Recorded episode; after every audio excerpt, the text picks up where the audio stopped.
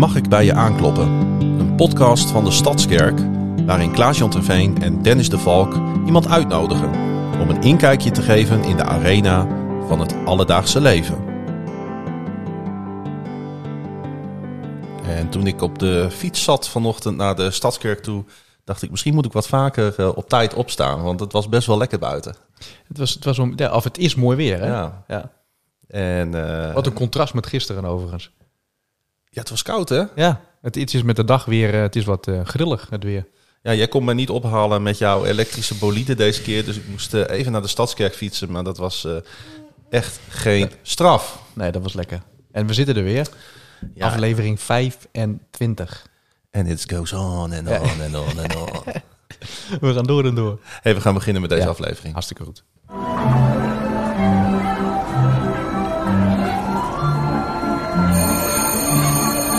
Rondje rond de tafel. Met Dennis, Klaas-Jan en Fabienne Rietdijk-Wissel. Geboren op 14 juli 1971 en woonachtig in Haren. Getrouwd met Harold, moeder van Femke, Anna, Thomas en een bonuszoon, Omid, uit Afghanistan. Wauw. Een hele mond vol. Welkom Fabienne. Het is eh, een eer om met jullie midden te Ja, zijn. superleuk. Ik vind het heel erg leuk dat je er bent. Ja, en een podcastliefhebber hebben we Ja. al begrepen. hè? Absoluut. eh podcast eh, verslaafde bijna. Goede verslaving is dat. ja, toch? Ik heb haar een keer in een podcast gezien. Dat is ook wel bijzonder. In de week van eh, gebed was zij, eh, Bij Missie 050. ja, ja, was zij een van de gasten. Nou, super. Dus je hebt al wat ervaring. Dus we hoeven je niet meer zoveel uit te leggen. Dat is fijn. Ja, dat is, dat is nummer twee inderdaad. Ja, leuk. Ja, misschien kun je zelf ooit een podcast beginnen. Ja, Daar heb ik nog nooit Nee. over nagedacht. En nou, het wordt me wel vaak genoeg voorgesteld. Ja? Ja, ja. Want je hebt eh, passie voor, eh, voor allerlei dingen, maar eh, vooral voor Jezus en voor sport. En de combinatie van die twee. En volgens mij gaan we het daar uitgebreid straks over hebben. En eh, eh, toevallig zijn dat ook passies van mij. Dat komt zo goed uit. Ik heb er zin in. Ja, jullie hebben elkaar wel gevonden. Of jullie gaan elkaar in deze podcast eh, vinden. Daar ben ik wel bang voor. Ja. Daar hoef je niet bang voor te zijn. Hey, we zijn eh, aanbeland bij het rondje rond de tafel. En laat ik met onze gast beginnen. Ja. Eh, Fabienne, heb je wat leuks meegemaakt de afgelopen tijd... wat je met ons en de luisteraars wil delen? Oh, het was eh, niet eh, lang nadenken om, dit, om deze vraag te beantwoorden. Ik ben eh, dit weekend naar Hamburg geweest voor mijn werk als eh, geestelijke verzorger van topsporters. En ik mocht eh, een fabuleuze wedstrijd eh, bijwonen, maar dat was niet het hoogtepunt. Eh, ik, ik, want ik probeerde, mij, ik probeerde woorden te vinden om aan mezelf uit te leggen waarom het zo mooi was. Ik was op bezoek met coach, assistant coach, een speler, mensen die me heel dierbaar zijn. En het was zo een cadeau om te ervaren dat mensen die, eh, waarvan ik zoveel hou, dat mijn aanwezigheid zo een zegen was. Het was een heel kwetsbaar, intens, super heftige week voor hun en een wedstrijd. En ik was er en dat werd als zo een cadeau ervaren. En dat is weer een cadeau voor mij. Misschien even de context eh, scheppen. Eh, HSV speelt tegen Hertha BSC. En dat ging om promotie-degradatie. Dus dat is Eh, nee, het ging om eh, Hamburg Towers, de play-offs. op de play-offs, ja, precies. Ja, ja, ja, tegen, maar dus niet de, de- ja, niet oh, de de- degradatie, ja, maar voor het... Oh, sorry, play-offs. Ja, ja. ja, ja. precies. En eh, er stond dus veel op het spel. En dat doet dus ook veel met spelers. Mhm. Ja. En mijn coach, Ja. heel veel eh, Oh. persaandacht, heel Ja. veel. En, en, en om juist de stem te zijn die zegt: eh, Ik zie jou en ik mag in Jezus' naam van je houden, ongeacht wat je doet en wat je vandaag presteert of niet presteert. Ja. En, en het blijft mij verwonderen. dat- Van ik denk van ja, het is zo niet bijzonder wat ik doe. En toch wordt het ontvangen als iets zo unieks. Waar ze zo een honger naar hebben. Ja, het is bijzonder. Ik heb direct al 100, 100 vragen, maar laten we dat Ja, straks... dus eh, een fijn voorproefje Ja. voor eh, wat ons te wachten staat, Ja. inderdaad. Ehm, en jij, heb jij nog wat leuks meegemaakt? Nou, eh, maandag, eh, afgelopen maandag was een hele leuke dag. Wij nemen nu op op woensdag. Ja. Maar eh, we hadden eh, natuurlijk eh, iets heel leuks avonds, waar jij het zo meteen over gaat hebben. Maar ik had nog wat leuks wat eraan vooraf ging. Ja. Want mijn eh, broertje en zijn vrouw, die kwamen even op bezoek. Die wonen in Meppel. En eh, die kwamen even naar Groningen. We zijn eh, met z'n drieën, dat hebben we nog nooit eerder gedaan, Durf je, durf je het te zeggen? naar de bioscoop geweest. naar Downton Abbey, de film. Fantastisch. Oké. Dat is een guilty pleasure van mij. Dat had niemand achter jou gezocht. Nee, dat denk ik Zelfs ik niet. Dat vind ik een geweldige serie. Dat gaat over het Engeland van ehm, eh, begin vorige eeuw. Zo, eh, zo, zo globaal genomen. En eh, ik vind het heel interessant om, te, om, om een inkijkje te krijgen in die tijd. En hoe mensen leefden, hoe mensen eh, ook geloofden. Het geloof speelt niet een hele grote rol in die serie. Maar je ziet wel eh, wat er speelt. En het wordt op een fantastische manier wordt het gespeeld. En in dat prachtige landhuis Ja, hè, ja. waar, waar die mensen wonen. En die serie die heeft een, seizoen of zes of zo. En ik denk dat dit de allerlaatste film was. Want eh, de oudere dame, hè, de gravin, eh, is in deze film overleden. Ja. Dus ik denk dat dit het einde is. Spoiler alert. ja. Ja. Excuse me. Wil je dat niet horen, dan moet je nu even terugspoelen. Zat er wel aan te Ja. komen hoor. Ja, ze was al redelijk eh, op leeftijd, hè? Ook in het echt. Is, Ja, eh, ja echt- die- dat klopt, ja. Ja, ehm, eh, dus eh, ik, ik en gewoon op maandagmiddag om twee uur, weet je, en in het forum en eerst even lekker een broodje gegeten in de stad en even op het dak van het forum Och, even wat is het leven toch over de stad uitgekeken en gewoon heel ontspannend even een maandagmiddag met iets anders bezig dan podcast maken of, eh, of stukjes schrijven. Dat is ook mooi aan, jou, aan jouw flexibele werktijden. Ja, dat Gewoon is even heel maandagmiddag naar de bioscoop gaan. Nou, daarom kunnen wij hier ook op woensdagochtend eh, opnemen. Ik eh, Ja. moet wel eerlijk zeggen dat ik, het is best wel een spannende tijd, want ik ben met een andere baan bezig. Of dat, Oeh, of oeh, het- dat, is weer, dat is weer een spoiler Ja, of, het, hem- of het hem gaat worden of niet, dat weet ik nog niet. Luistert jouw baas deze podcast? Nee, denk het niet. Nee. Hoop het niet. We gaan niet editen, dat je dat alvast weet. Ehm, zal ik het stokje overnemen? Want jij refereerde er al aan. Ja. Ja, maandagavond hadden wij een ehm, afsluitend... eh, ja, een, ja, ik wou zeggen een evenement, maar zo groot was het niet. We hadden een barbecue van eh teamcommunicatie, of een delegatie daarvan. En dat was gezellig. Dat was in Westerbroek, bij een zus achter in de tuin. Het begon heel heerlijk met een lekker warm zonnetje. Totdat we het eten kregen en de, de, hemel, de hemel openbarstte. Zijn we allemaal naar binnen gegaan, maar het Let was... rain. Noodspeer. Let it rain. ja, let it rain, ja. Letterlijk. Nee, maar het was heel gezellig. Goed om, eh, nou, ook in een andere eh, setting dan een vergaderstructuur bij elkaar te komen. En ehm, lekker te eten. Ook te kletsen. Maar ook wel even te kijken, nou, wat vond je het eh, afgelopen seizoen misschien wat minder goed gaan? Wat vond je wel goed gaan? En alvast even een soort sneak preview naar het volgende seizoen. Dus ik vond het een erg leuke avond. En jij volgens mij ook. Toch, ja, ik vind het heel bijzonder om op die manier ook weer nieuwe mensen te leren kennen. Die, Ja. die ik helemaal nog niet, ja, misschien soms van gezicht, maar, eh, eh, de, de- maar ook de, de verbondenheid onderling. Mhm. Eh, iemand die zijn huis openstelt. Eh, haar zoon die daar voor ons staat te barbecuen. Ja. Daarna in de stromende regen ook die barbecue nog weer staat schoon te maken. Ja, wat een held. Ja, dan ben je echt een held. Omdat dat je dat doet. En nee, we hebben wel genoten van die avond. Ja, was goed. We gaan eh, naar eh, het volgende item. Thèse de l'épisode. Oftewel, de stelling van de episode. Deze keer in het Franse. Is het Frans? Ja. En het? Nederlands christen zijn en topsportbedrijven gaan niet goed samen, is de stelling die Dennis de Valk heeft bedacht. Ja. Aan jou eh, om op de stelling te reageren als eh, gast van deze afleveringen. Deze stelling is natuurlijk niet helemaal uit de lucht komen vallen, dat snap je. Nee, toen ik, ik, ik ontdekte dat dus een paar minuten geleden en ik dacht van yes, Het is een soort heb ik voorzet het voor zo graag over. Eh, ja, ja ehm, Is er een eenduidig antwoord op te geven of ligt het toch wat ingewikkelder?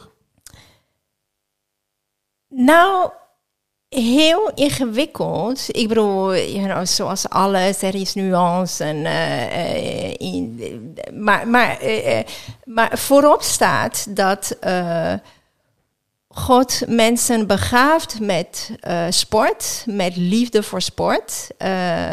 En eh, eh, niet optimaal uit te leven, is, eh, doet tekort aan, aan wat God eh, met ons voor ogen heeft. En zeker als het gaat om topsport. Dus het gaat echt om mensen die, die echt uitsteken in hoe. Ja, ze zijn echt niet alleen maar gedisciplineerd. Ze hebben niet hard gewerkt. Is ook een hele eh, stukje geluk op het juiste moment gezien worden door de juiste mensen en al die dingen meer. Maar je hebt ook echt buitengewoon talent. Ja. Dat eh, legt God in jou. En eh you know, de, de verle- vergelijkenis vertelt het, die talenten ma- mag je gewoon niet begraven. Nee. En die, die moet je uitleven, uitbuiten, doen groeien, gebruiken. En, eh, maar het is wel iets dat, eh, zeker in Nederland, eh, heeft de kerk niet echt. Te, te, en het is wel verrassend, want zoveel mensen van ons in de maatschappij, wat is het, 70% eh, van de mensen sporten minstens één keer per week. Dus in de kerk natuurlijk ook. En, dan, ehm, en heel veel van ons kijken ook naar topsport. En toch is, is de kerk een beetje vergeten om na te denken over hoe eh kijkt God naar sport. En hoe kan ik Jezus nemen in mijn sport. Maar, en dat voor topsporters, maar ook voor amateursporters. Ja. Dat, is- dat is voor alle sporters ook een doorgegeven, door God gegeven plek om van hem te leren, om hem te weerspiegelen, om hem te eren. En, eh, maar er, er komen wel uitdagingen. Eh, eh, Topsport maakt eh, het eh, gezond, geestelijk, eh, geestelijk gezond blijven ingewikkeld. Ja. Dat is precies de plek waar ik, eh, waar ik een rol kan spelen. Ja, ja. Ja. Interessant, want ehm, ik kijk ook veel topsport en ik maak Mhm. er ook eh podcasts over en ik schrijf erover omdat ik natuurlijk journalist ben. Mhm. Als ik bijvoorbeeld kijk naar Amerika, dan zie ik dat geloofslezen heel normaal is in topsport. Mhm. Bijvoorbeeld, ik, om een voorbeeld te geven, voor de Super Bowl wordt altijd bijvoorbeeld ook een christelijk lied gezongen Ja. op het veld, op nationale televisie. Mhm. Doet helemaal niemand moeilijk over. Nee. Spelers bidden samen, eh, zowel van het ene team als van het Mhm. Ja. andere team. Hè, dat zijn volkomen normale gebruiken. Ja. En dan zien we hier in Nederland af en toe een voetballer of een basketballer Naar de hemel wijzen. naar de hemel wijzen of bidden voor een wedstrijd. Mhm. En dan kijken we daar, we als Nederlanders, hè, even heel Ja. algemeen, Mhm. toch wel raar naar. Want Ja. dat past niet in ons Ja. beeld. Ja, ja. Nee, ik, ik, eh, ik het is een- eh, het is echt ook eh, ergens een, een verschil in theologie, in, in hoe je kijkt naar, Ja. eh, naar God, naar je lijf, naar. eh, eh, en eh, de, de, de, de- eh, eh, is echt.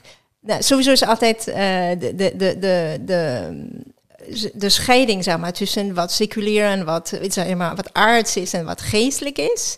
En eh, sport zou echt eh, moeten passen bij nou, dat is gewoon niet geestelijk Mhm. genoeg. En dat is zo lijfelijk. Wat moeten we ermee?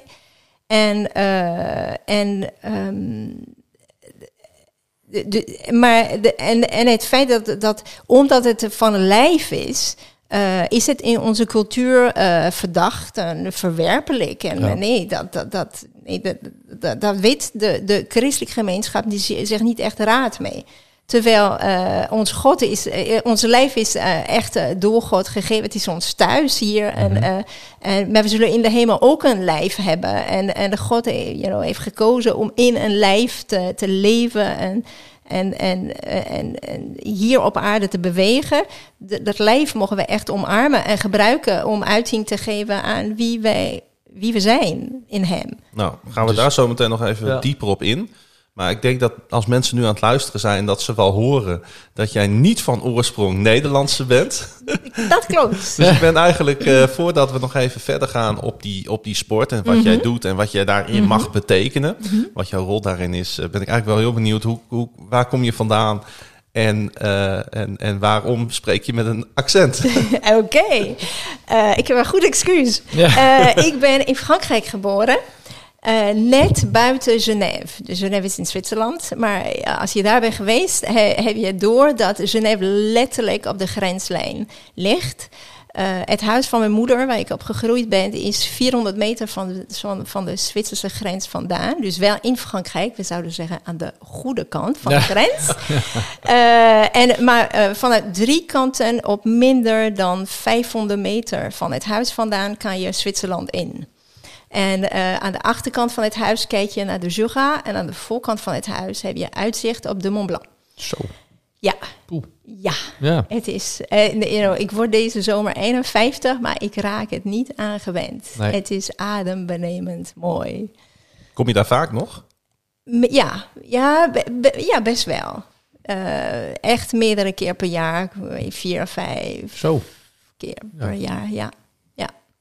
En hoe komt iemand die op de grens van Frankrijk Ja. en Zwitserland leeft dan uiteindelijk in Haren terecht?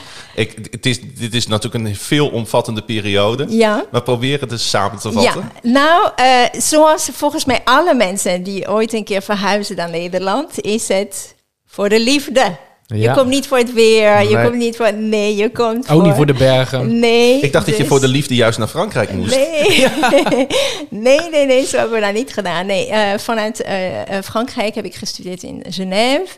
En daarna ben ik eh, verhuisd naar Edinburgh in Schotland, waar ik ook gestudeerd heb. En daar heb ik mijn man leren kennen, Harold.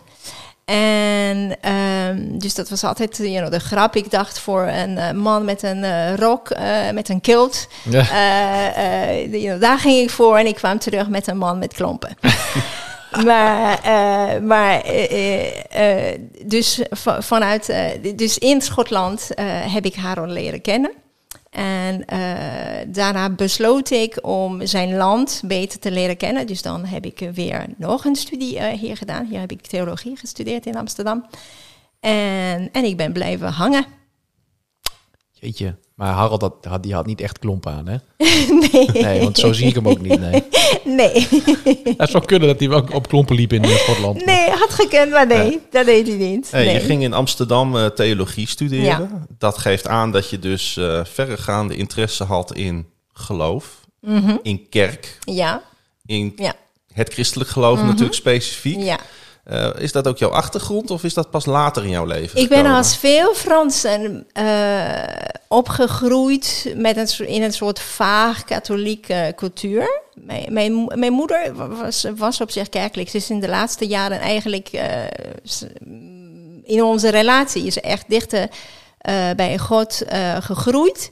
Maar ze wou altijd wel geloof een plek geven. Maar dat is een beetje de, de, de, het, de- het hartverscheurende van de kerk in Frankrijk. Is zelf al wil je God een plek geven. Er is zo weinig inhoud dat je aangereikt wordt. You know, ik had nooit een Bijbel in handen gehad tot mijn eh negentiende. Toen ik op de universiteit zat in Genève, ben ik een Bijbel gaan kopen. Ben begonnen in Genesis, in Genesis.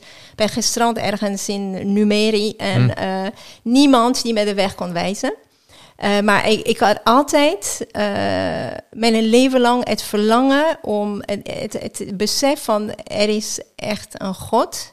Eh, en ik hoef hem niet te zoeken in een moskee of in. Nee, echt de God van de Bijbel is. you know, in hem wil ik geloven, maar, maar ik, ik, ik weet zo, ik weet niks van hem. Nee. En, eh, en het is echt een, eh, daar zie ik zo duidelijk eh, Gods hand, hoe ik ben vertrokken naar Schotland. En op het vliegveld werd ik verwelkomd in Edinburgh door christelijke studen- studenten.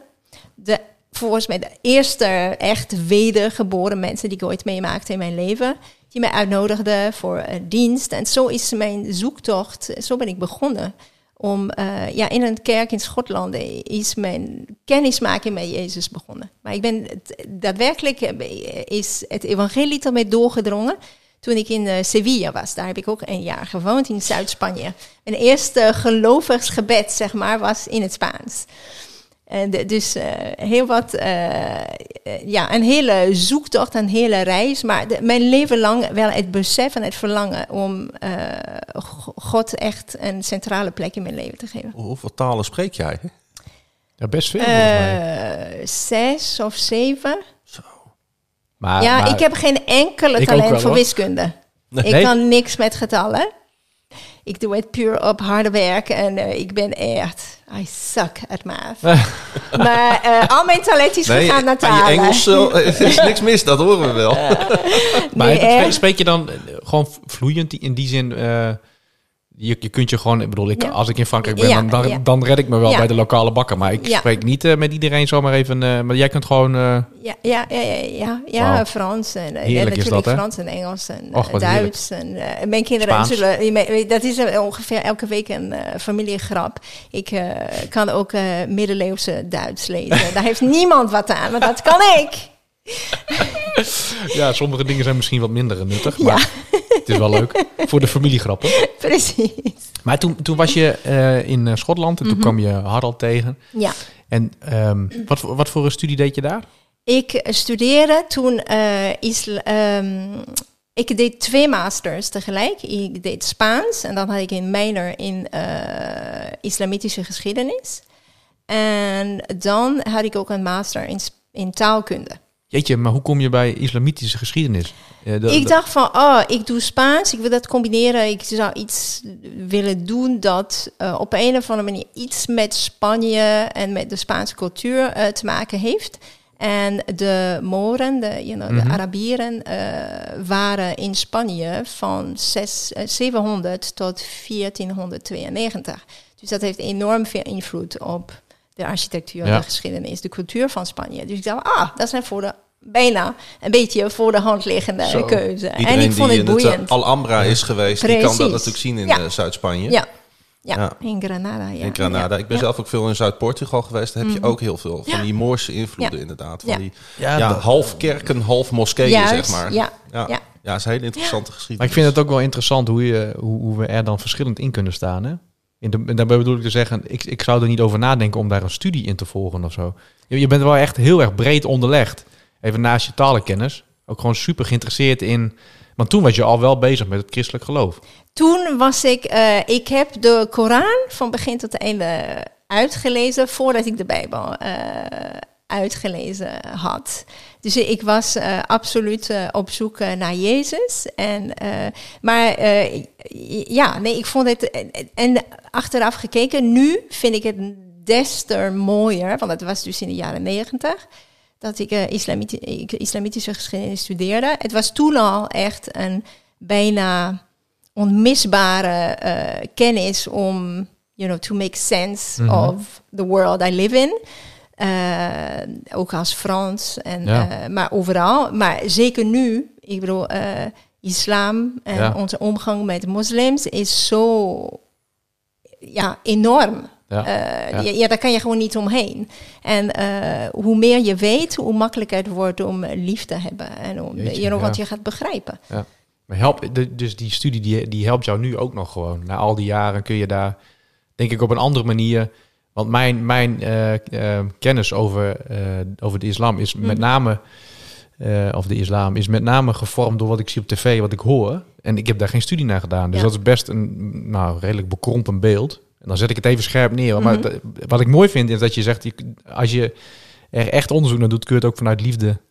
Hoe meer Ergens- je ergens iets of wel. iemand begrijpt, hoe makkelijker het Ja. wordt om, om, om er liefde voor te Ja. voelen. Zeker. Ja. Weet je. Wat ik opvallend vind in jouw eh, verhaal tot nu toe, in jouw levenspad, zo via Schotland, Spanje, Mhm. Amsterdam, uiteindelijk in Haren terechtkomende in Groningen.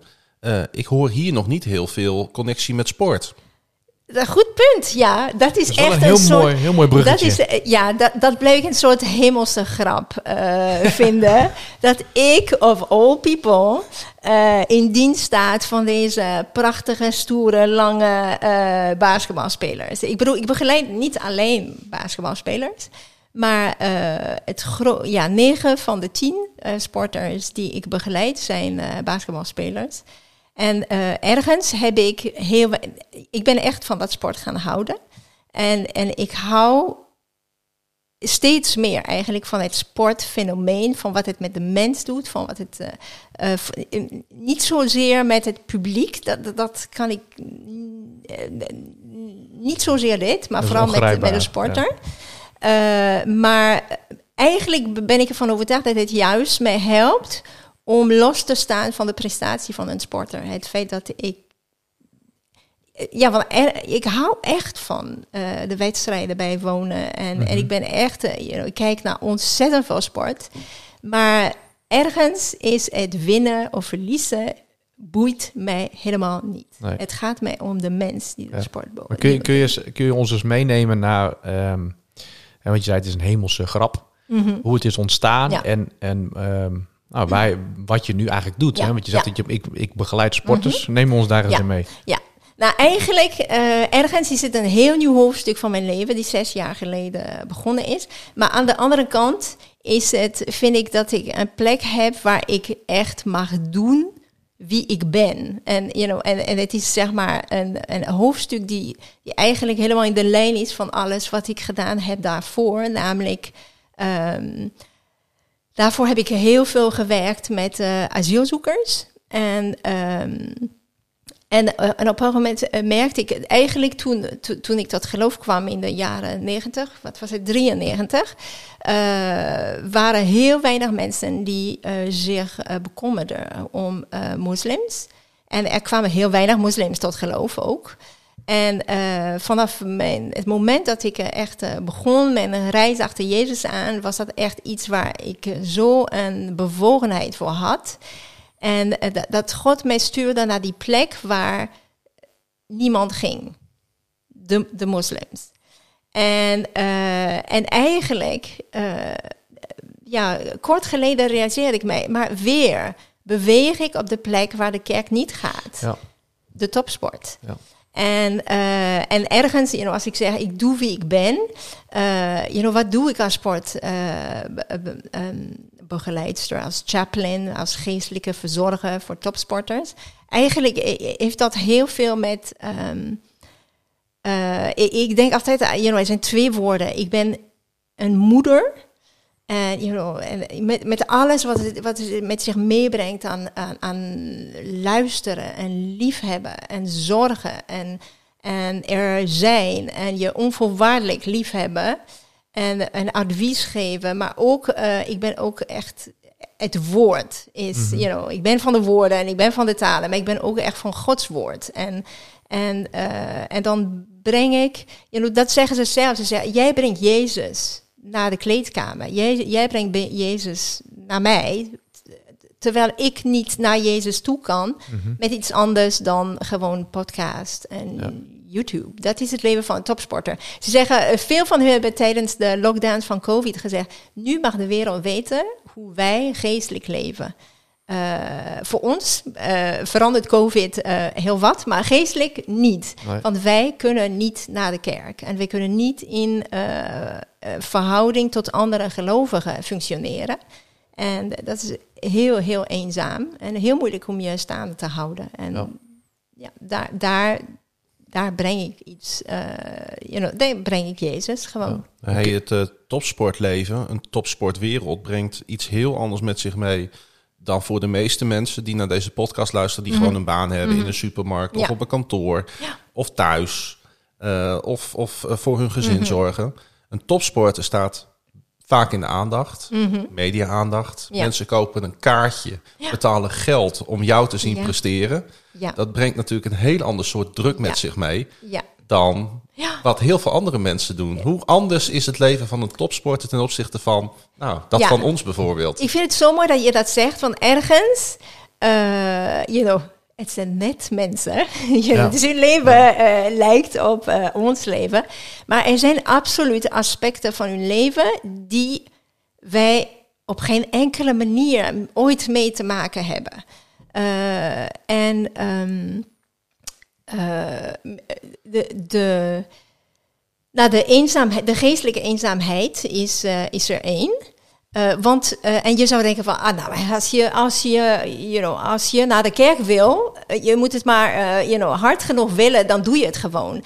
Maar nee, als sporter ben je, je geeft de eh, heerschappij over je tijd over aan je coach. Je Ja. bent niet meer de baas van je tijd. Gewoon niet. Hij zegt wanneer je slaapt, wanneer je opstaat, wanneer je werkt, wanneer je niet werkt. En daar heb je geen enkele zeggenschappen over. En dan er is een stukje druk. Ik bedoel, you know, wij worstelen allemaal met het eh, losstaan van wat we doen. You know, ik ben niet wat ik doe.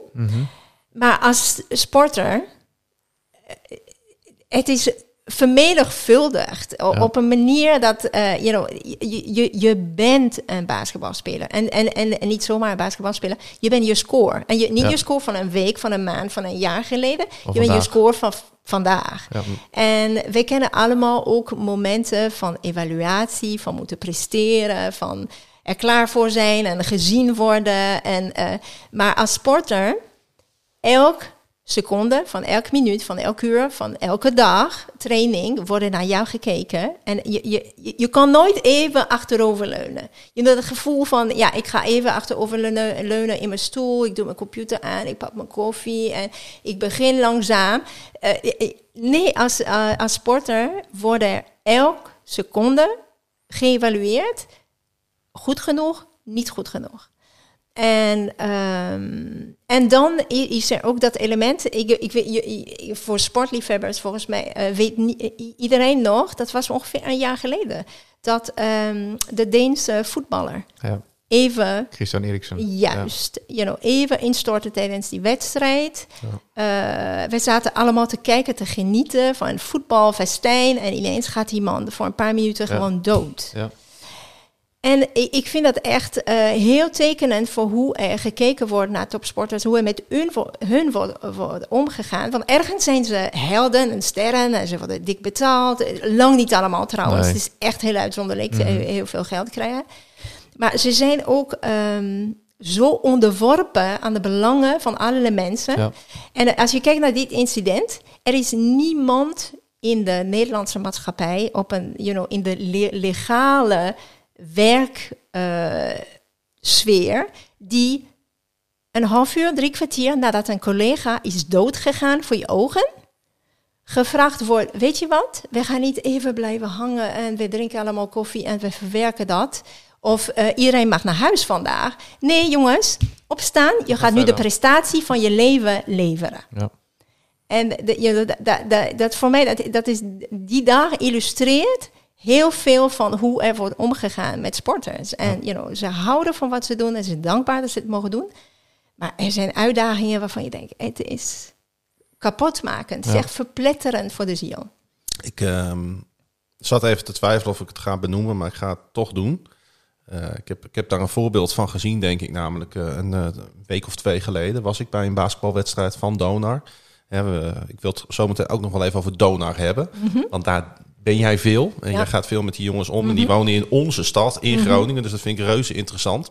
Bovendien ben ik zelf ook nou betrokken bij Donar. Maar eh, los daarvan, eh, een speler die tijdens de wedstrijd... ik ga zijn naam eh, nu even niet noemen... zich liet gaan. Zelfs weggestuurd werd, omdat hij dus de druk niet aankon. Er werden dingen geroepen vanuit het publiek. Hij heeft daarop slecht gereageerd. In de zin van, hij heeft zich ook richting dat publiek laten gaan. In plaats van dat hij daarboven ging staan en wegliep. Is dat nou een typisch voorbeeld van een speler die onder druk staat? Eh, er gebeurt wat in een wedstrijd. Ja. Hij kan het niet handelen. Komt er ook nog eens de publieke druk bij. En het is mis. Ja, ja. En kom jij dan in beeld? Ja, ja, eh, precies. Eh, het is een van de grootste uitdagingen. Eh, you know, dit is de vraag waar, waar je elke dag mee worstelt. Hoe ziet dat eruit? Eh, op Jezus lijken als ik eh, basketbal speelde in Groningen in 2022. You know, what would Jesus do? Hoe ziet dat eruit?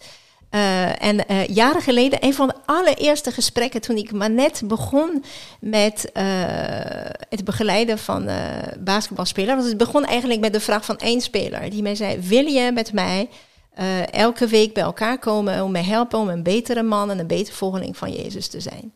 En, maar toen, in dat gesprek, de, de, de speler was, gedroeg zich het hele seizoen zo lelijk, zo akelig.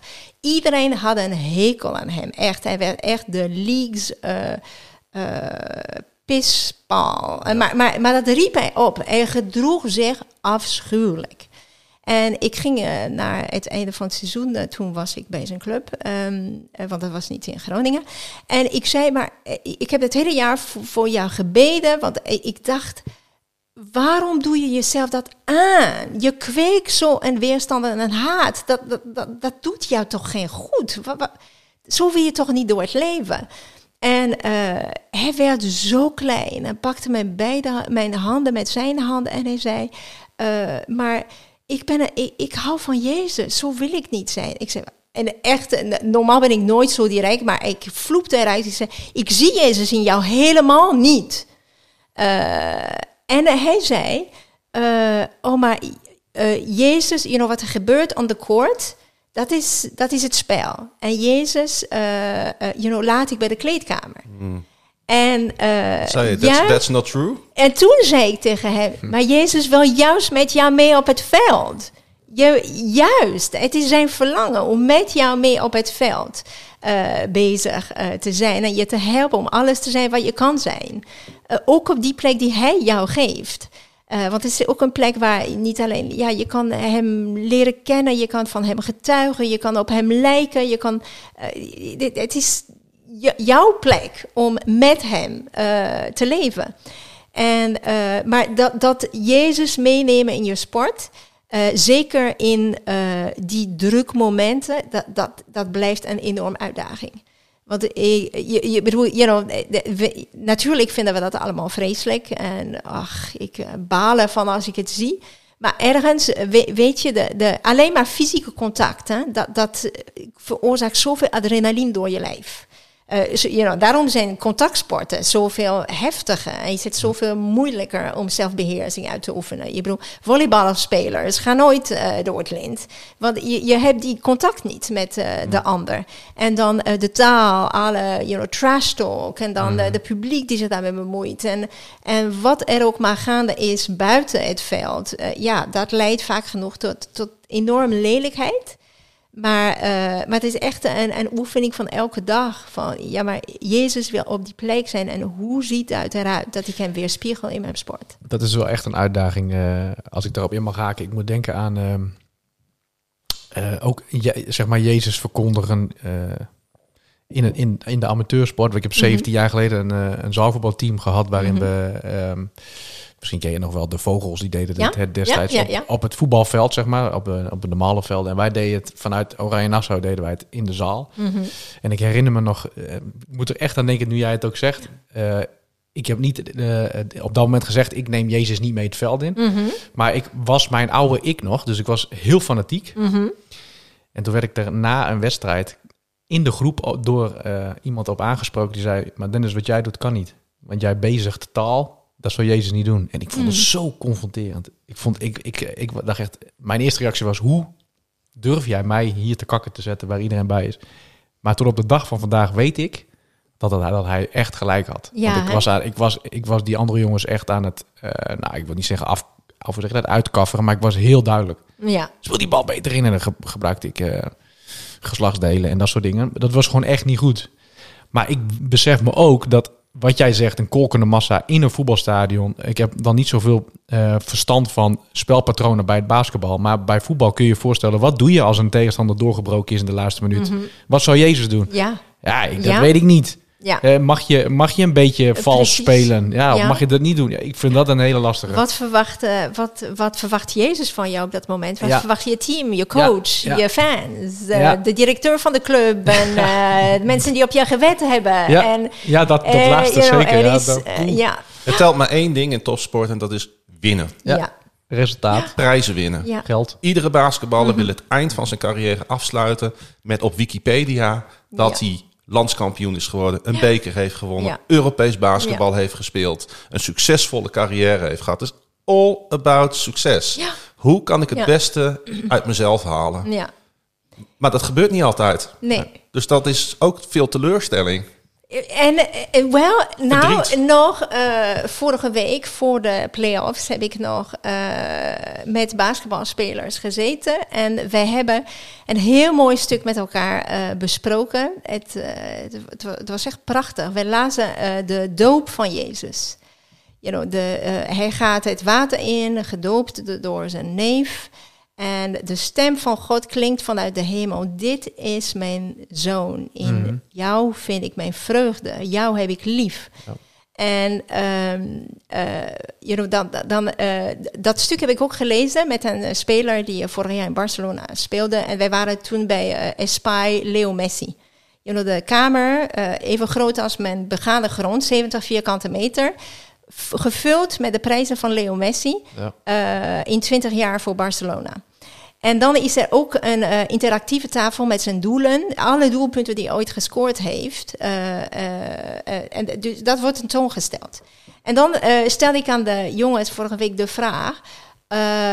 als God zo'n eh espai Jesu Christo dan een, you know, een ruimte voor de prijzen van Jezus Christus zou in, Richten, inrichten, ja. ja. hoe zag dat eruit? Dus we hadden het over onze, you know, de hoogtepunt van het leven van Jezus. En dan kwam de vraag, wat als God een ruimte voor jou, Mhm. eh, you know, als, een, eh, een- als God een, een ruimte voor Dennis en voor Fabienne en voor de klas Jan eh, eh, inricht. Wat komt erin te staan? Want in de ruimte van Jezus, you know, wij hadden allerlei ideeën van wat onze lievelingsverhalen zijn en wat de hoogtepunten eh, zijn. You know, de, de, de, de spijkers die zijn polsen geboord hebben, of de, you know, die, Ja. de, de, de, lunchpakket waarmee die 5000 Ja. mensen gevoed heeft. You know. Maar de doop van Jezus zegt nee. In dat kamer staat maar één ding: een geluidsopname. Jij bent mijn zoon. In jou vind ik mijn vreugde. En om tegen een speler te zeggen, maar als God een kamer voor jou inricht, is er maar één ding. Centraal in die kamer, een geluidsopname. Jij bent mijn kind. In jou vind ik mijn vreugde. En, en dan kijk je naar de timing van die uitspraak van God. Heeft Jezus nog niks gepresteerd wat de moeite waard om opgenomen te worden in de Bijbel? You know, geen prijzen waren nog gewonnen. You know, de Espai Leo Messi is na twintig jaar eh, Ja. overwinningen op overwinningen. Nee, maar God zegt nee. Het startpunt van je dag en het startpunt van je carrière en het startpunt van de playoffs is als je in je bedje ligt, helemaal, you know, je hebt nog geen rol aangenomen, je bent niet een zoon en een man en een teamgenoot en een dit en een dat. Nee, je bent gewoon jezelf. Jij bent mijn kind. In jou vind ik vreugde. En dat is het startpunt voor Jezus. En dat moet het startpunt zijn van elk speler, maar ook van elk mens. Ja, prachtig. Ja. Eh, hoe ben je eigenlijk binnengekomen Bijzonder. bij Donar specifiek? En eh, eh, vinden ze het oké wat jij doet, vraag ik mij af. Dat is een heel goede vraag. In die seculiere goede wereld. vragen, jij. Ik heb er nogal honderd. Ja. Eh, nou, eh, Maar, maar ook goeie. nee, ja, nee, die heb ik niet. Daar ben jij net iets sterker in. Ik moet het toegeven. Nee, eh, nou, het begon zes seizoenen geleden. Het was echt, het was zo schattig. Dat zei ik, het is een soort hemelse grap. kwam een Amerikaanse basketbalspeler, eh, onze gemeente hier eh, binnen. En er kwam een lieve zuster van ons, Maria Oudman. Die was kos- koster you know, van het welkomteam. En ze sprak hem aan en, oh, jij bent buitenlander, ik weet wel iemand. Jij moet bij familie Riedijk zijn, want die doen altijd wat Ja. met buitenlanders. En, eh, maar het was echt bijzonder, want ik kreeg een, een mail van die jongen. Eh, ik las het, het was eh één uur s'nachts. Maar echt een alarm ging rinkelen in mijn hoofd. Ik, ik, ik, weet ik heb haar al wakker gemaakt. Ik zei van, want ik moest het hem vertellen. Dus deze jongen schreef mij, hey, ik ben een Amerikaans basketbalspeler. Ik ben nieuw in de stad. Eh, hij was er twee weken. Ik ken niemand, ik ben een christen. Kan ik bij jullie komen chillen? Dus ik zei, zo is het gewoon begonnen. En ik zei, nou, kom maar chillen, jongen. En dat was het begin van een heel bijzonder vriendschap voor ons hele gezin.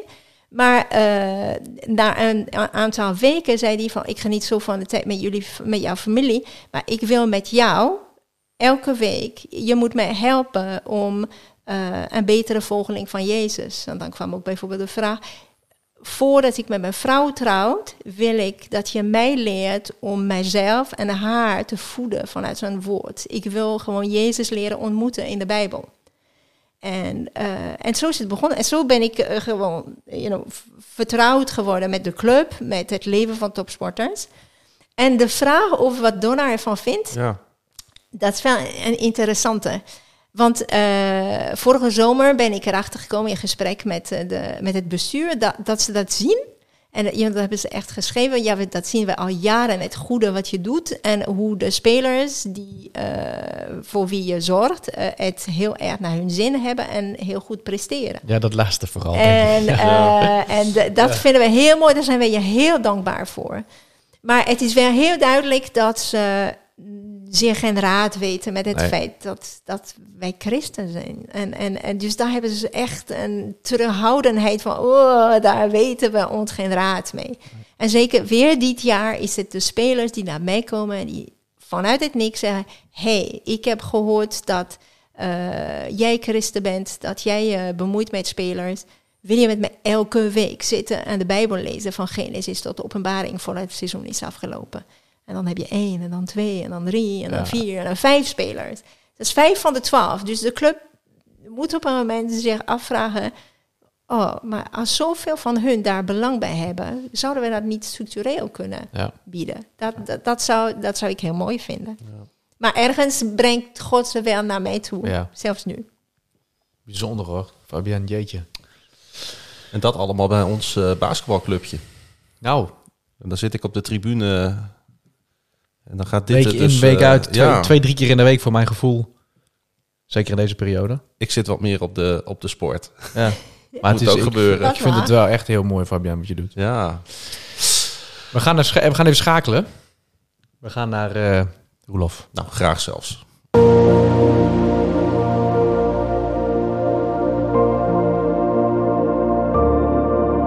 kalender. Zijn als mensen erg nauwkeurig als het gaat om tellen, meten en bijhouden van de tijd. Dat is handig, want zo kun je strakke afspraken maken. De tijd tellen is zo ook de tijd voorspellen. Het is natuurlijk wel zo dat we niet werkelijk kunnen voorspellen. We kunnen eigenlijk alleen maar achterom kijken en in het nu leven. Wat er over één seconde gebeurt, weet ik nu nog niet. Toch vertrouw ik op voorspelbaarheid, anders kan ik mijn leven niet leven zoals ik het nu doe. Dan word ik als een boom die jaarringen verzamelt zonder te weten wat de tijd voor me betekent. Mensen zijn altijd al dagen aan het tellen geweest. Ons woord kalender komt uit het oude Rome. Calendai is Latijn voor de eerste dag van de maand. Calendarium was hun woord voor de boekhouding. Want de eerste dag van de maand was de dag waarop de rekeningen vereffend werden. Dat is ook zoiets. Mensen koppelen tijd, verleden, heden, toekomst aan afrekening. Ook de Bijbel doet dit. Lees Openbaring er maar eens op na. De tijd tikt door en we worden met iedere tik van de wijzer bepaald bij de balans van ons leven. Klok en kalender maken ons boekhouders van onze ziel. Hoe oud ben jij vandaag? Psalm 139 telt onze dagen. Uw ogen zagen mijn vormeloos begin. Alles werd in de boekrol opgetekend. Aan de dagen van mijn bestaan ontbrak er niet één. Je kalender helpt je te overdenken wie je bent, wie je kunt zijn, wat de waarde is van de dagen die jij leeft. Tel je dagen en maak de balans maar eens op.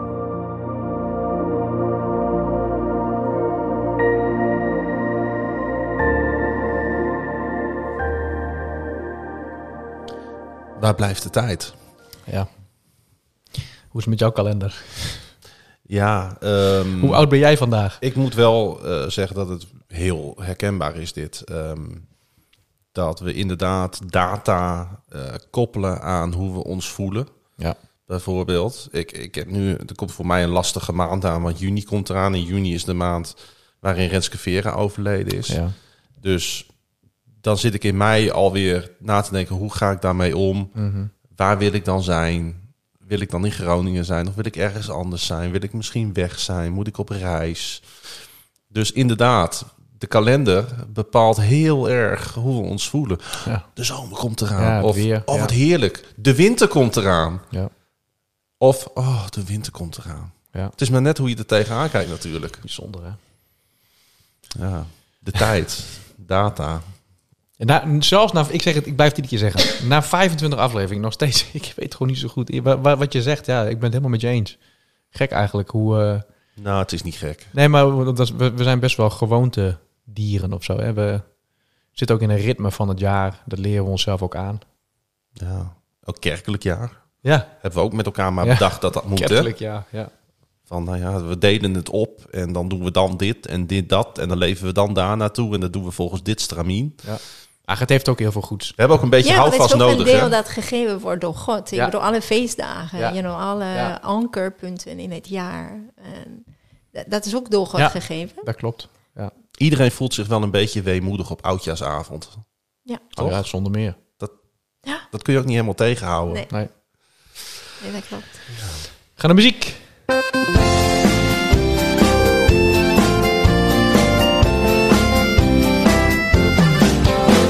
Liedje erin, liedje eruit.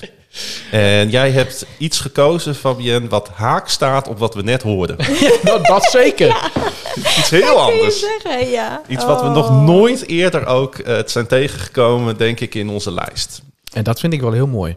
Ja, ik Ja. ook. Kun jij eens aangeven welk lied, of ik weet niet eens of het een lied is. Ja. Het is geen lied.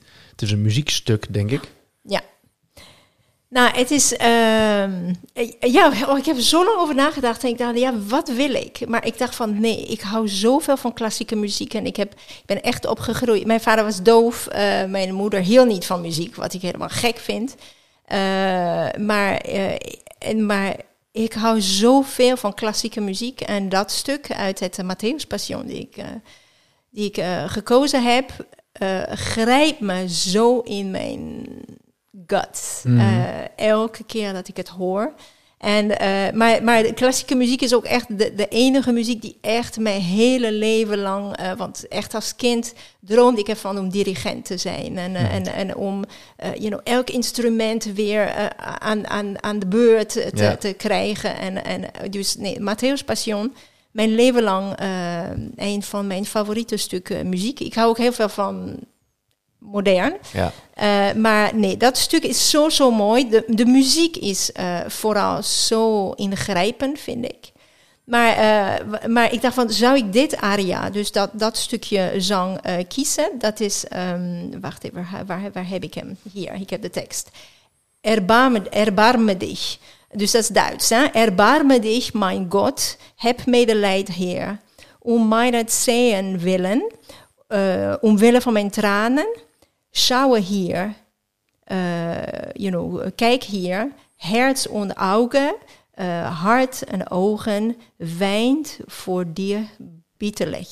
Ehm, you know, mijn- mijn- dus mijn hart en ogen eh, huilen om u bitter, bitter op een bittere, Nee, ja, bitter- op een bittere manier, zeg maar. En dat is net dat Petrus Jezus verraden heeft en de haan gekraaid heeft. Eh, maar, eh, maar ik heb getwijfeld en ik wil jullie dat stuk nog lezen, want het is zo, zo, zo, zo mooi. Eh, want ik dacht, oh, zou ik die, dat andere aria die ik zo mooi vind, waar ik de tekst eigenlijk van, van het stuk die ik gekozen heb, is de muziek, vind ik de meest ingrijpende. Maar de tekst, dat is aan het einde van de Matthäus Passion, dus net voordat Jezus begraven wordt. Dus zeg maar Goede Vrijdag. En zo gaat hij. Mage dich, eh, dus mage dich mijn herz rein. Eh, make my heart pure. Eh, oh, nu spreek ik Engels. Dat is niet erg. Ja? Ga maar door, dat maakt ik wil Jezus zelf, zelfs begraven. Ik wil Jezus zelf begraven, maar you know, ik wil zelfs de, de grafplek zijn, Ja. de grafplaats van Jezus zelf. Dan er zal nun meer in mir vuur en vuur zijn zusse ruhe hebben. Dan zal hij nu en voor eh, eeuwig in mij zijn ehm, sweet rest. Ja. Zijn, eh, ja. En, eh, en dan Weltgehaus. Uh, wereld, ga weg, las Jezus erin. Le- Ja. You know, Jezus world erin. go away Ja. and let Jesus, let Jesus be buried in me. ik bedoel, het mysterie van Jezus, God zelf die in ons woont. Dat is Indruk- Ja. Heel erg indrukwekkend. prachtige stuk muziek. Dus, we een stukje gaan luisteren? yes.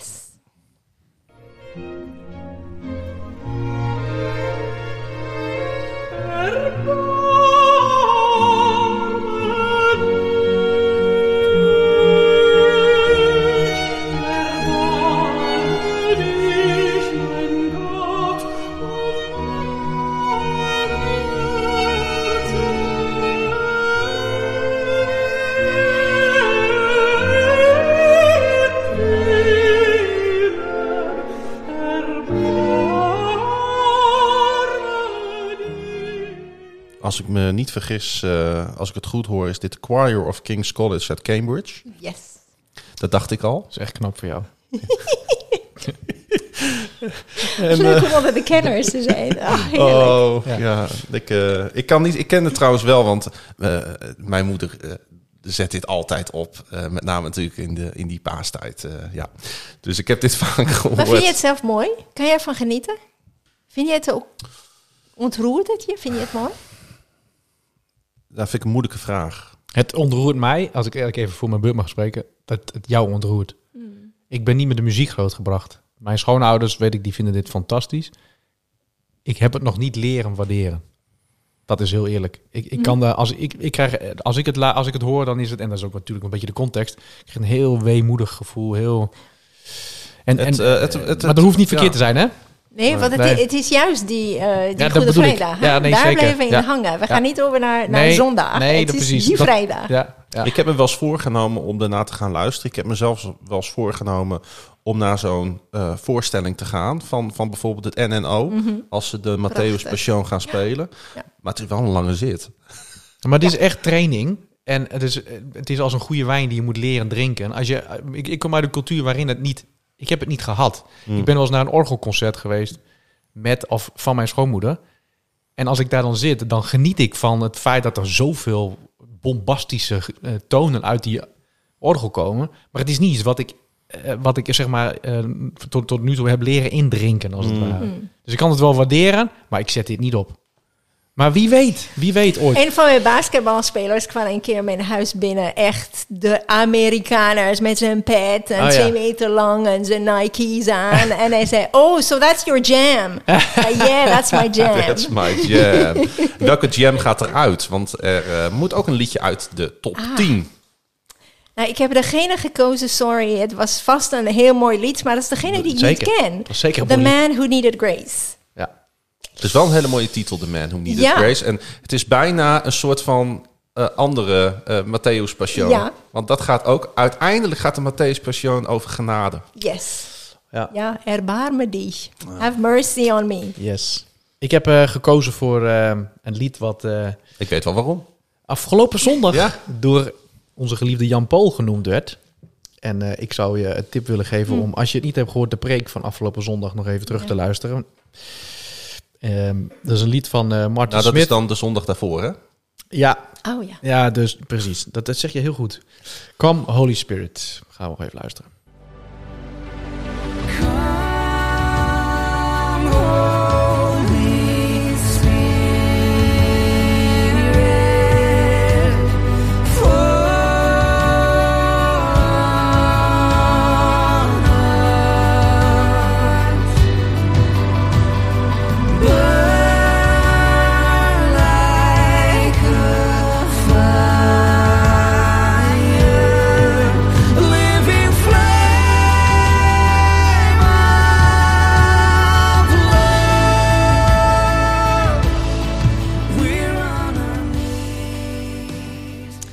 Ja, ik, ik moest, eh, eh, toen ik in het dienst zat, toen dacht ik, dit is mijn inzending. ik vond het een zeer bijzondere dienst en eh, het, het- heeft me diep geraakt, ook de woorden van Jan Paul. Dus ik dacht, dat, dat moeten we gewoon even terug laten komen in de podcast. Absoluut. De afvaller voor deze week, namens mijzelf, is Holy Water van We the Kingdom. Geen Kies uitleg verder. Ja, het is heel lastig om dat eruit te halen. En dus we, ik heb moeten kiezen. nou, zet die van mij maar aan.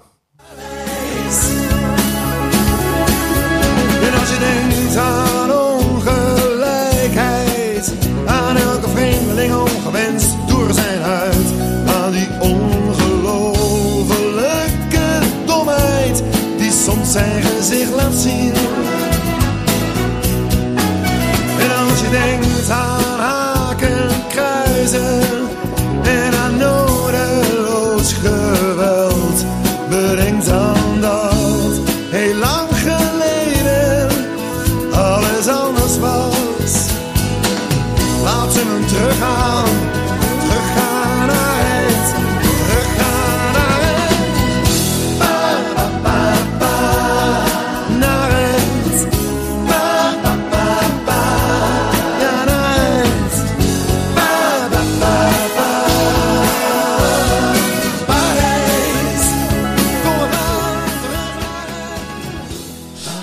Frank Boeien met eh, Paradijs.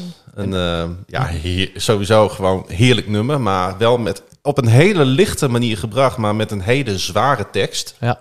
Ah, nee, ja, ja. Want het gaat over onrecht, het gaat over hakenkruizen, het Ja. gaat over geweld, het gaat over discriminatie. Wat heel veel nog steeds in onze samenleving aanwezig is. En als er dan deze week weer een, iemand met een geweer een, een basisschool binnenloopt en daar eh, mensen zomaar over, overhoop schiet. Ja, dan, dan moest ik weer, werd ik heel erg bij dit nummer bepaald. Ik ben toevallig vorige week naar een concert van Frank Boeien geweest. Dus nou ja, Toevallig. Dan, dan, eh, die associatie die popt dan natuurlijk op. En dan denk ik, ja, we kunnen. En toen dacht ik, we gaan niet, moeten niet alleen terug naar het paradijs, maar we mogen ook in de hoop leven dat we gaan naar het paradijs. Amen. Amen. Amen. Dat is een hele mooie, want dat vind ik... eh, dat was ook het eerste waar ik aan dacht. Ja, Daar is het allemaal bij begonnen, maar daar gaan we ook eh, heen. we gaan afsluiten. Lijkt me goed. Eh Fabienne, merci d'être venu au studio. C'était un plaisir. Naturellement. Gedaan, jongens. Dank voor je tijd. Eh, fijn om jou beter te hebben leren kennen. En ik hoop dat we nog heel veel ook van jou gaan horen en zien. En dat we elkaar in de toekomst ook zeker nog gaan tegenkomen. Dat maar gaat zeker dat gaat wel gebeuren. gebeuren. en luisteraars, over 14 dagen zijn wij er weer. En daar doen wij, net als deze aflevering natuurlijk, alles aan en voor. Met een nieuwe gast, een nieuwe stelling, drie nieuwe liedjes... en wederom drie nieuwe minuten met en van Roelof. Wil je reageren? Dat kan. Naar aanleiding van deze aflevering. Bijvoorbeeld via podcast.destadskerk.nl. Maar je kunt ons ook vinden op social media. Maar naast dit alles en boven alles danken we onze vader. Hij die was, hij die is, hij die komen zal. En lieve luisteraars, Fabienne Dennis, hij komt spoedig. Amen. Amen.